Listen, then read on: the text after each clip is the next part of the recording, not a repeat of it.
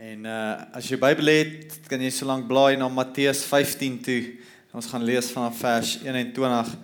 Baie keer dink ons ons moet stappe eers volg of ehm um, daar's een of ander weird teaching wat jy rond te doen. Jy moet 'n profeet in jou lewe hê voordat jy wonderwerk kan kry of ryk word, ek weet nie wat.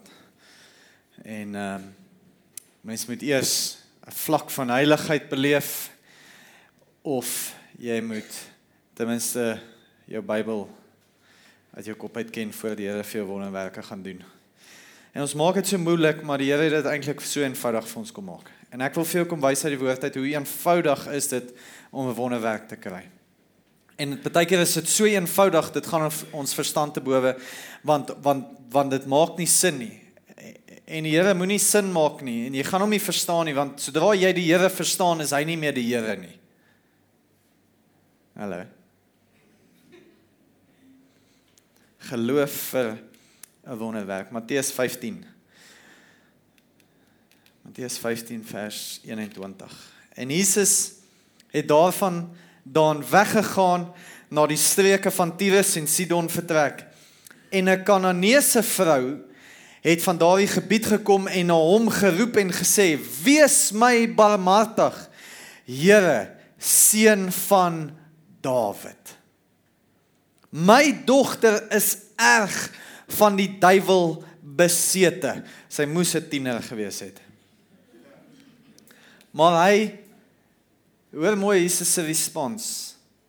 Maar hy het haar nie 'n woord geantwoord nie. Beteken hy het haar geïgnoreer. En soms raak ons kwaad omdat ons pastoor ons ignore oor naweke. Toe kom sy disippels nader en vra hom en sê: "Stuur haar weg, want sy roep agter ons aan."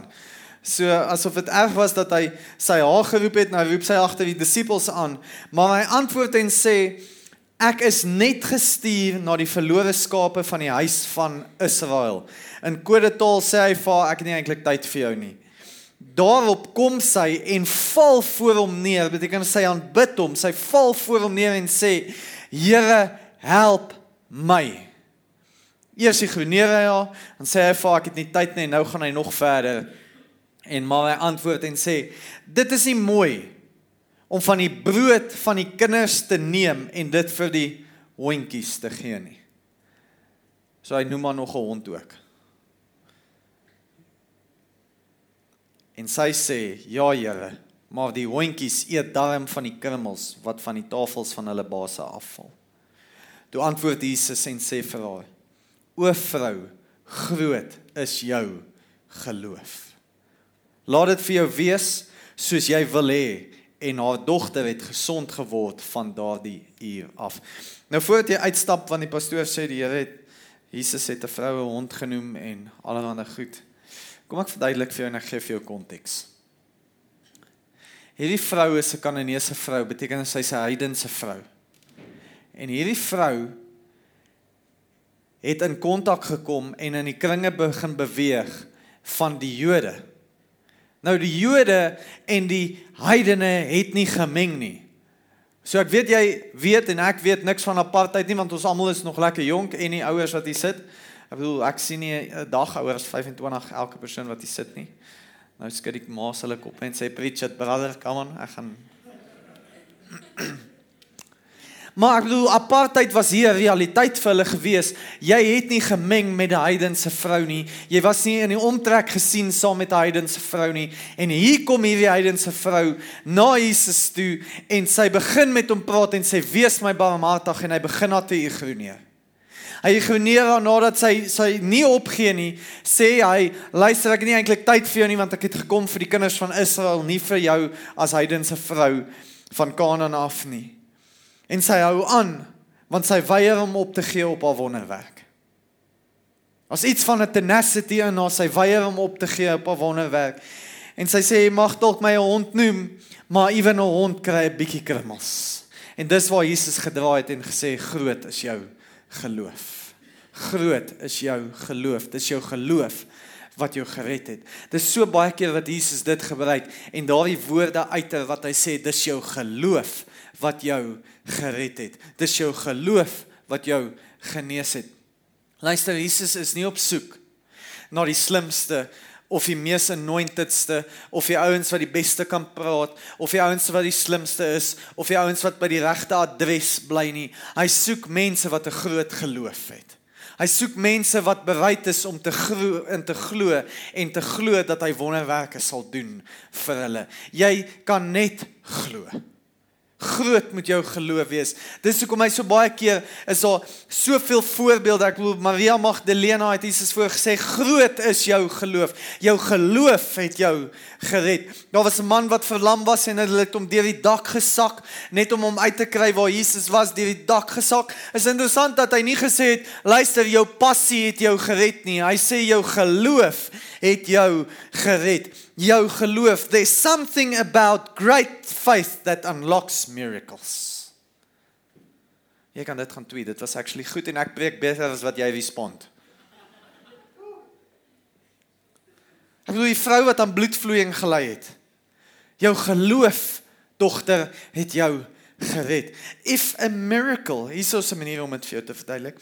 If a miracle is a light bulb, his power is the electricity and our faith is the switch. Ek bedoel hier's hier's krag in die gebou, maar ek bedoel ek moet die switch aansit sodat die krag deur die lig kan gaan sodat die lig kan aangaan.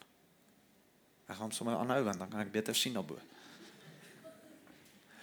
Maar ek bedoel as jy vir jou huis gaan eendag bou en en jy kry 'n decent salaris dat jy vir jou eie huis kan bou en die bouer sê vir jou die huis is klaar, die krag is gekoppel, gaan die elektriesien ook vir jou sê ek het die krag gekoppel, daar's krag na jou huis toe. Jy moet net die switch gaan aansit.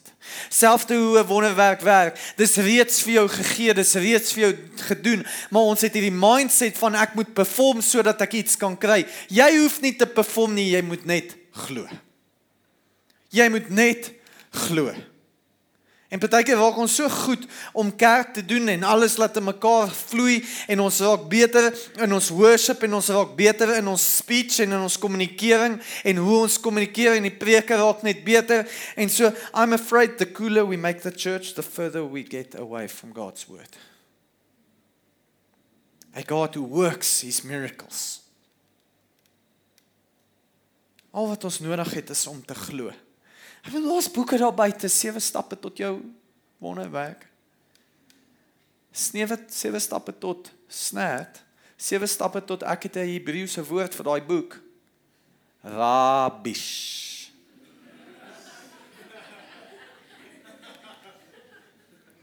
Ons moet net glo. Here het dit vir ons so eenvoudig as moontlik gemaak. Dis kom met ons kop breek want dit is net te eenvoudig en dit is wat genade is. Ons kan dit nie verstaan nie. Ons dink ons moet dit verdien. Wat wil jy sê, Samen? Glo jy alles wat die Bybel sê? Ja. Glo jy dat dit letterlik gebeur het? Ja wil jy vir my sê Alwyn jy glo in 'n jong seun die Dawid wat klippies opgetel het en 'n reus verslaan het met een klippie ja ek doen. Glo jy Alwyn letterlik dat Jona in 'n vis se maag was vir 3 dae en 3 nagte ja ek doen. Glo jy regtig dat die Here die leeu se bekke gesluit het deur die engel toe Daniel in die leeukuil was en hulle het hom nie eens opgeëet nie? Ja ek doen. Glo jy regtig in daai drie seuns wat in die oond gegooi is Sadrag Mesag en Abednego en dat hulle al uitgestap en daar het nie eens 'n rookie van hulle afgekom nie. Ja, ek doen selfs wat jy vir my wil sê is jy glo regtig dat Jesus op hierdie aarde geloop het en hy het geloop en hy het mense genees, blindes laat sien, uh, siekes genees, mense wat verlam is laat opstaan. Ja, ek doen ek gaan nou ewen verder en ek sê die woord sê, skrif sê dat Petrus se skadu weer as dit op mense geval het, het hulle genees geword. In 'n oomblik. Ek glo, hoekom glo ek dit want die woord sê so en ek glo elke liewe letterlike woord van die woord van God. Ons moet net glo, kerk. Ons moet net glo. Partykeer kom ons op met oulike preke wat 3 punte het en ek weet nie hoekom ek sê dit nie want my preek het altyd 3 punte en hy het vanaand ook 3 punte. Maar ons wil dit partykeer so gekompliseerd maak. Wat sê jy? As iemand hier instap met fase 4 kanker, stage 4 cancer, dat hy genees kan word? Ja, ek doen in 'n oomblik. As mense hier instap en 'n lewelik is op die rotse, kan die Here dit net so omdraai. Ja, ek doen. Gaan mense finansiële omstandighede omdraai sodat mense weet hulle het iets om van te eet einde van die maand. Ja, ek doen. Gaan iemand my huwelik kan red as ek instap? Nie iemand nie, Jesus. Ja, ek doen. Jong mens. Ouer mense, maar jong mens. Ons baie slim ouens al buite wat jou gaan wil vasvra. Ja, ek bedoel ek nie die slimste potlood in die pakkie nie. Ek het teologie twee keer gepluk. Maar wat ek weet is, Jesus is die antwoord. As ouens wat baie moeilike vrae vir my vra en ek kan hulle nie altyd antwoord en ek sê ek doen ek weet nie. Ek weet nie jy het jy het 'n valid point, maar maar Jesus.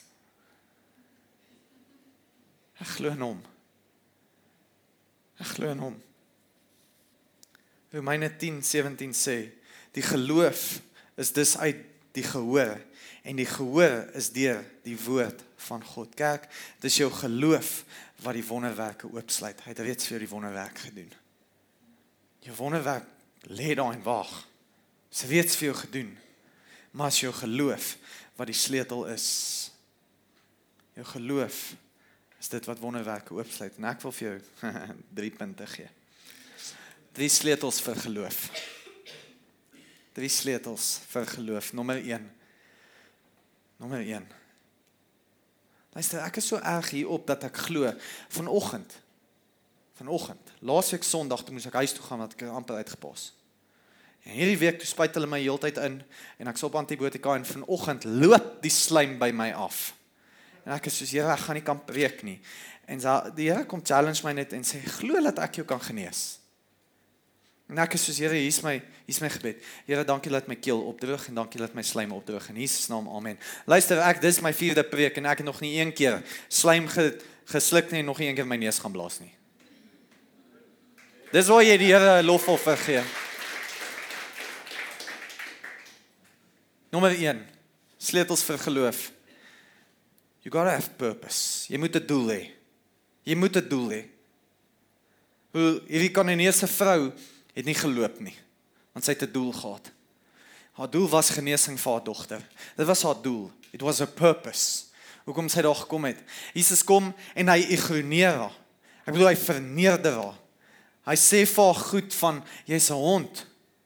Maar sy het geweet haar omstandighede en waar sy self bevind, dit gaan nie kan verander nie behalwe vir Jesus en dat hy die antwoord is. Sy gaan nie loop nie, sy het 'n doel. Haar doel is dat haar dogter moet genees word. Sy gaan nie loop nie en sy gaan nie laat iemand anders haar oortuig, ewen laat Jesus haar oortuig dat sy moet loop nie. Sy het geweet hy's die antwoord en sy gaan nie loop nie. Daarom het sy geweet, sy gaan nie loop nie, sy gaan nie anders te geoorreed word nie. Sy sy het geweet hy's die antwoord. Want sy het 'n doel gehad. En ek en jy moet 'n doel hê. We got to have purpose. Jakobus 1:6, die eerste gedeelte sê, maar hy moet in die geloof bid sonder om te twyfel. Jy moet in die geloof bid. Jy kan nie kom met 'n gevoel nie. Ja, ek voel nie jy wil vir my 'n wonderwerk vandag doen nie. Ja, ek voel nie. Ag ek wens, ek hoop maar dit sal gebeur. Ek hoop maar my skippie sal eendag jou skippie gaan nie inkom nie. Val nie op 'n gevoel nie. Ons kan nie loop met 'n gevoel nie, kerk. Ons kan nie instap en sê, "Ag, ek het nie die Here gevoel in die diens nie. Die band was bietjie." Dis nie band se werk om die Here vir jou te laat voel nie. Hy is hierso, want hy's God Immanuel en hy's met ons, kerk. Of jy hom voel of nie, Hy's in jou en hy werk in jou en hy het 'n wonderwerk reeds in jou geplaas. Hy wil net hê jy moet glo. Maar jy moet 'n doel hê. Jy moet 'n doel hê. Jy moet sê, kan jy sê ek wens nie. Jy moet kom met met 'n belofte. Ek kan nie ek kan nie ek kan nie 'n bouproses ingaan nie. Jy sê ag Here, ek ek hoop nou maar en ek voel nou maar ons gaan nie gebou ag Here as dit ag ek voel ons kan die gebou volmaak dalk oor dalk oor 2 jaar van nou af. Ek ek is so bly ek het purpose en ek het 'n doel. Here, dankie vir 'n groter gebou want ek weet u se woord aan my was maak meer ruimte, bereik meer mense. Here, dankie volgende jaar hierdie tyd laat ons nie meer gaan plek hê vir al die mense nie, want die belofte wat U aan ons gegee het vir lewende woord, Midrand is 'n gebou, 'n kerk so groot dat die stad ons nie kan ignoreer nie, tog so klein dat elkeen tuis voel. Here, ek gaan en ek gaan purposefully hierdie ding najag want ek weet dit gaan 'n wonderwerk eerstens wees dat ons Kersdag daar gaan inwees, maar verder Here gaan dit 'n wonderwerk ook wees dat ons vol is teen die tyd volgende jaar. Maar ek vat dit why because we have purpose. En die woord sê so mooi, hy sê Matteus 11 vers 12 sê maar die van die dae van Johannes af die doper af tot nou toe word die koninkryk van die hemele bestorm en die bestormers gryp dit met geweld. Here, dankie dat ek dit met geweld kan gryp. Die engel sê the kingdom of heaven suffers violence and the violent take it by force. We're going to take that city. We're going to take this city. We're going to take Joburg. We're going to take whatever city God is giving us and we're going to change it in his name. Jy moet purpose hê, kyk. Kyk, kom maar. Nou. Here gaan vir my dalk as hy so voel 'n wonderwerk gee nie. Jakobus 1:6 sê maar hy moet in die geloof bid sonder om te twyfel. Want hy wat twyfel is soos 'n golf van die see wat deur die wind gedrywe en voortgesweep word. Kom in die woord kerk en begin jou geloof stig. Want dis jou geloof wat die sleutel is vir 'n wonderwerk. Habakuk 2:2 sê, "Write write the vision, make it plain on tablets so he may run who reads it. Beteken ons moet hardloop. Ons moet voluit gaan. We got to take it by force. The kingdom of heaven suffers violence and the violent take it by force. Jy moet 'n doel hê. Ek onthou ou gesegde wat sê iets begin, iets nuuts aanpak en sê hulle sit jou beste voet vorentoe. Dis nie wat ons we got to put our faith feet first weet nie of jy al by Ivongo was nie, dan spring jy daar af in daai poele. As jy klein is, is jy bietjie bang want dit lyk hoër want jy's klein en alles lyk groter. Dan sê hulle spring voete eerste. Well, we got to jump faith first. Sê ons gaan glo. Ons het 'n doel. Ons gaan nie nie los nie, ons gaan nie anders te oortuig nie. Gaan nie kom met 'n gevoel nie, gaan kom met 'n belofte. Nommer 2. Jy moet volhard You got to be persistent. Jy moet volhard. Hierdie vrou het geweier om te loop. Ek bedoel ek wonder wat sou ek en jy gedoen het as Jesus ons geïgnoreer het. Fine. Moenie met my praat nie, Jesus. Maar moenie iets weer van my verwag nie. Vat jy in jou Facebook en jy loop. Asof die Here iets van ons verwag. Maar ek weet nie van jou nie, maar ek sou uitgecheck het. Sê Jesus. Ek sal vir my iets anders te gaan soek. Kwaad. Kwaad omdat hy nie deur Ek bedoel dan sê hy nog eintlik het ek nie tyd vir jou nie. Never mind hy noem jou. Ek bedoel imagine jy kom drink saam met my koffie en jy wil net bietjie kuier want niemand nooi my vir 'n koffie nie. En ek sê vir jou luister ek wil nie eintlik saam met jou koffie drink nie want jy's jy's eintlik maar 'n hond.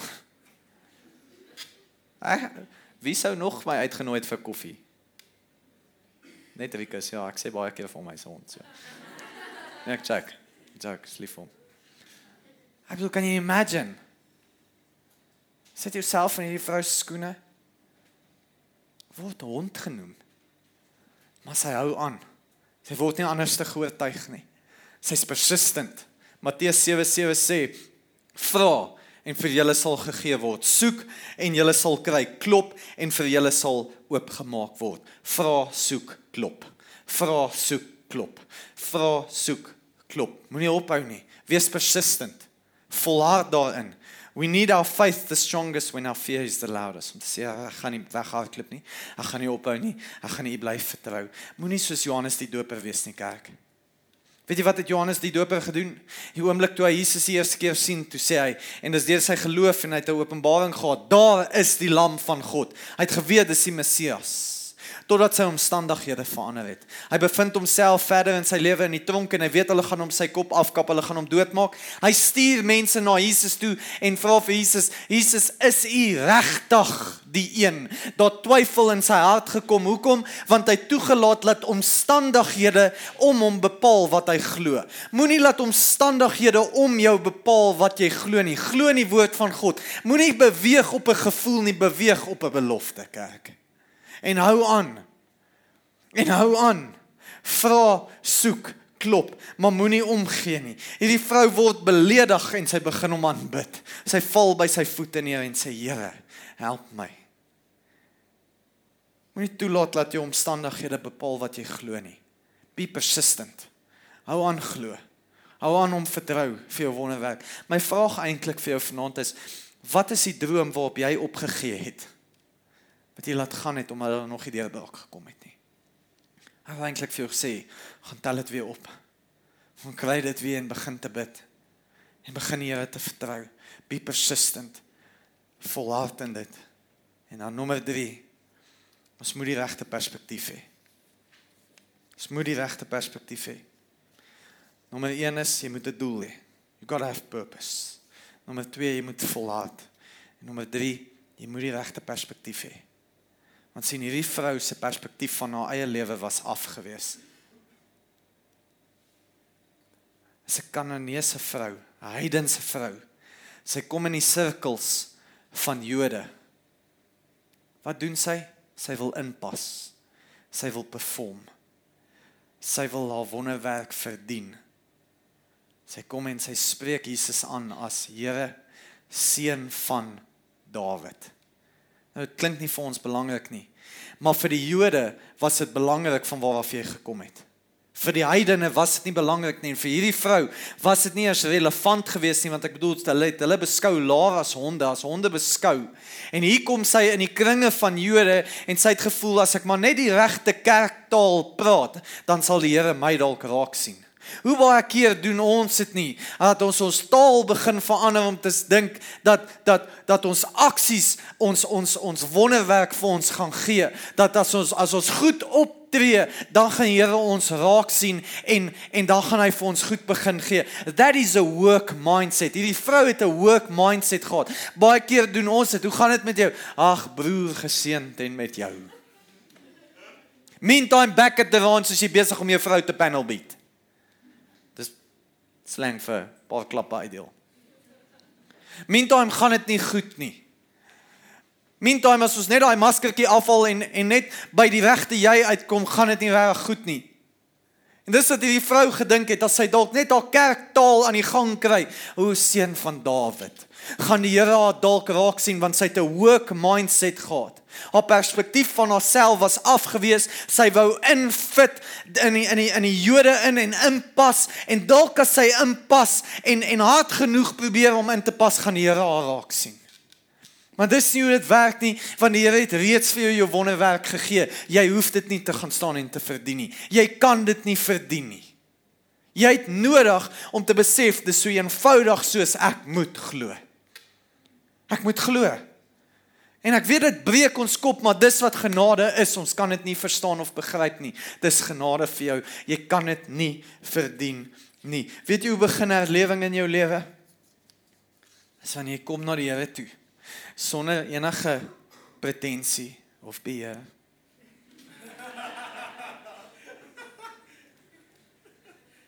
Hy sê Here Isak. My lewe is gemors. Maar ek is lief vir U. Here, hier is ek. Here, dit gaan nie goed in my huwelik nie, maar ek is lief vir U. Here, hier is ek. My lewe is screwed up. Ek is screwed up en ek mag dalk bietjie hoog wees, maar hier is ek. Ek's lief vir U. Ek weet U kan my lewe verander. Ja, ek kyk nog goed wat ek nie moet kyk nie. Ek wil vir jou sê dit gaan jou nie diskwalifiseer van 'n wonderwerk nie want jy kan nie 'n wonderwerk verdien nie. Maar as jy op daai punt kom sê Here Jesus ek ek is lief vir u net soos wat ek is. My lewe is 'n gemors maar ek weet iets vir my wonderwerk in stoor. Dis wanneer jou lewe gaan verander want jou perspektief verander van dit is wie ek is en ek kan dit nie verdien nie. Die oomblik toe Jesus gedraai het, was daardie oomblik toe sy vir hom gesê het en toe sy haar perspektief oor haarself reg was. Ja, ek sond. Ek se hond in hierdie kringe. Maar ewen 'n hond kry van die krummels. En Here, vandag is 'n krummel van u tafel af vir my genoeg. Here, my lewe is gemors, maar 'n krummel van u goedheid is vir my genoeg. 'n Krummel van u genade kan my lewe verander en transformeer. Here, my lewe is in 'n gemors. Maar ek weet die kruis was vir my genoeg. En sodra jy daardie perspektief oor jou lewe kry, die regte perspektief dat jy nie kan verdien nie. Dis wanneer Efesiërs 3:20 vir jou waar word wat sê, "Now to him who is able." En ek het maar lees ek sluit al af hoor. Ekskuus. Ek sal heeltemal klaar. Now unto him who is able to do far more abundantly than all that we ask or think according to the power at work within us. Now unto him who is able. As jy die regte perspektief gaan hê en sê, Here, ek weet ek kan dit nie verdien nie, maar ek weet dis eenvoudig, Here. Dankie dat my keel opdroog. In Jesus naam. Here, ek glo. Here, dankie dat ek nie gaan snyf terwyl ek preek nie. Ek glo. Dis so eenvoudig. Here, dankie vir genesing. Waar mense seer het. Dis jou sleutel tot jou wonderwerk. Jy moet net glo. En die vyand gaan jou wil kom vertel dit is nie so nie, dit is nie so eenvoudig nie. Dis so eenvoudig wanneer dit vir jou gedoen op die kruis van Golgotha. Dis hoekom hy sê jy moenie perform. Hy sê nie jy moet perform perform. Hy sê by his stripes we are healed. By his stripes you are healed. Jy kan dit nie verdien nie. Jy kan dit nie perform nie vir dit perform nie. Dis vir jou gegee. Jy moet net glo. Kerk, die kruis was vir jou genoeg. Jy hoef nie meer in 'n performance mode te gaan nie. Want hy sê net soos wat ons nagmaal celebrate, ek het my liggaam vir jou gebreek.